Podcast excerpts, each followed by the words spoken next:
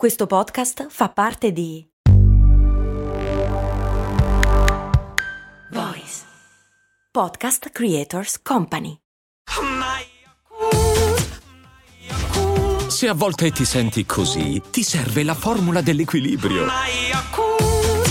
Yakult Balance, 20 miliardi di probiotici LCS più la vitamina D per ossa e muscoli. L'altro giorno ho fatto un video in cui molto ingenuamente scoprivo come mai Tribeca si chiama Tribeca, cioè il famoso quartiere di Manhattan che pensavo avesse un'origine, almeno dal punto di vista del nome, estremamente esotico, alla fine in realtà è molto banale, ovvero Triangle Below Canal Street, cioè il triangolo sotto la strada Canal eh, esattamente come Soho, cioè South of Houston Street, ed esattamente come Milano, cioè Nolo, North of Loreto. Ma quindi quali altri sono le origini bizzarre dei bizzarri nomi dei quartieri di New York?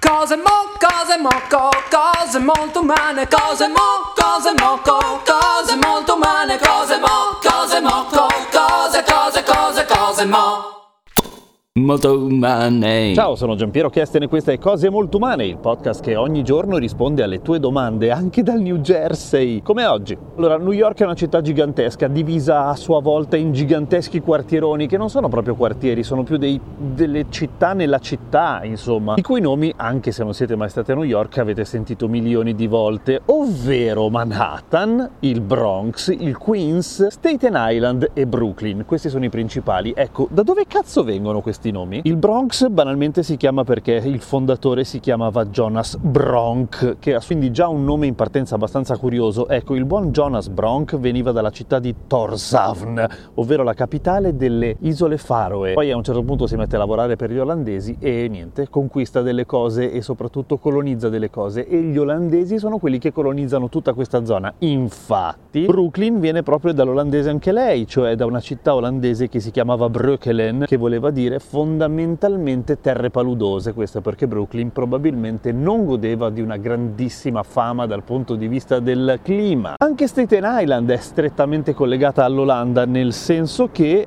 il nome originale era Staten Island in onore del Parlamento olandese che si chiamava Staten General o qualcosa del genere. Poi a un certo punto gli inglesi prendono sopravvento e Staten Island diventa Staten Island, che ha più senso. Queens invece non è in generale dedicato alle regine, ma nel senso del genitivo sassone della regina e la regina in questione però non è olandese, non c'entra un cazzo, è la Caterina di Braganza, ovvero la regina d'Inghilterra nel 1683, che però non era inglese, era portoghese. Così così, per incasinare le cose. A proposito di acronimi bizzarri che danno luogo a nomi ancora più buffi, c'è ovviamente il quartiere di Brooklyn che si chiama Dumbo, quello famoso soprattutto per C'era una volta in America, avete in mente? Ecco, l'origine del nome Dumbo non vuol dire né scemo né è dedicato all'elefantino volante, bensì all'acronimo di Down Under the Manhattan Bridge Overpass, che anche lì, voglio dire, sbattiti un po'. Per cui per tutti quelli che prendono per il culo Nolo, eh, no vabbè, tendenzialmente fanno bene. Però vabbè, l'origine è quella, North of Loreto. Ma era ironico all'inizio, credo.